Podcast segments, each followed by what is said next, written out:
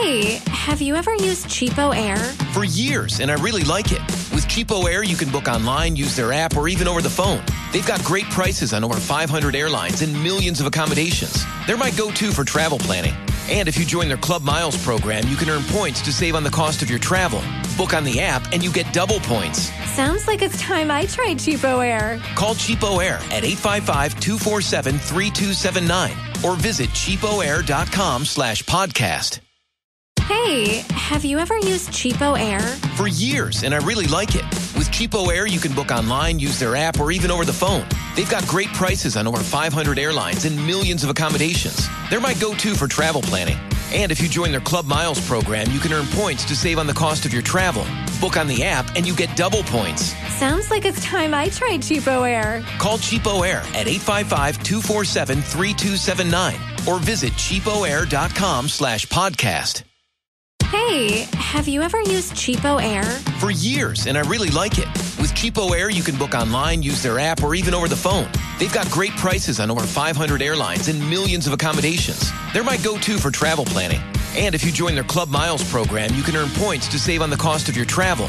Book on the app, and you get double points. Sounds like it's time I tried Cheapo Air. Call Cheapo Air at 855-247-3279 or visit cheapoair.com slash podcast. Good day, good morning, good evening, wherever in the world you are. This is David Sammel coming to you from the UK after a fairly short trip to Paris, where Liam lost a very close second round qualifying match. He started poorly but fought back well and seemed to be on top when a little bit of luck and good play from the opponent ended up in him losing his serve and unable to break back going down 6 4 in the third set. He did have a couple of break back chances, but buoyed by a very noisy partisan French crowd, his French opponent was inspired and it just did not fall for Liam. This brings me to the subject of relativity. It doesn't matter how successful you are, there are always setbacks. The best people in the world in any field understand this and know that you don't get it all right all of the time and you don't win all of the time. So when somebody looks at a career such as Novak Djokovic and thinks how amazing with everything that he's achieved, it is easy to think that he had very little disappointment in his career. Relative to most players, this might be true, but for him, as an example, if you look at a tournament like the French Open, he has won two out of six finals in 17 years of trying, and Roger Federer won one in five finals in 21 years of trying. Many players like Andy Murray lost more Grand Slam finals than won, and if you look back in history, this is not uncommon. Whatever level you're playing at, losing is disappointing. And often, when you're striving for something, it's only afterwards that you realize how long it's actually taken for you to achieve the result that you wanted. The famous I'm a 21 or 20 year overnight, overnight success has been uttered by many stars over the years. The other thing to come to terms with is it's not all in your hands. Other people have great desires for success, and they're walk, working equally hard and trying everything that they can to succeed.